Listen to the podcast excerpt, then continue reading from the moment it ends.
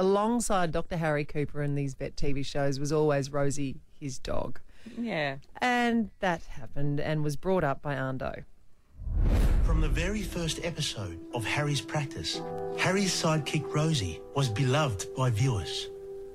Harry was filming on the mainland when Rosie fell ill.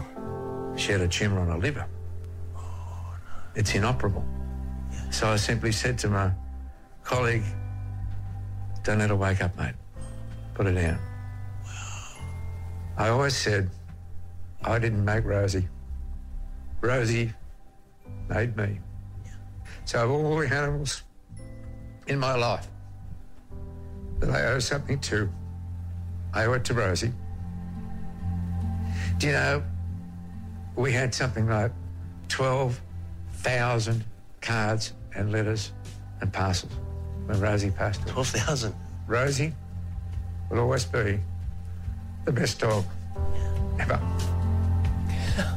See? I'm tearing up again. But that's what happened. Oh. I'm sitting on the couch and I'm bawling and I'm like, oh, this like this. And Matt just turns around and goes, This is why I don't watch TV with you. Oh my god! How can you not? I know. Then he oh. laughed, and it was.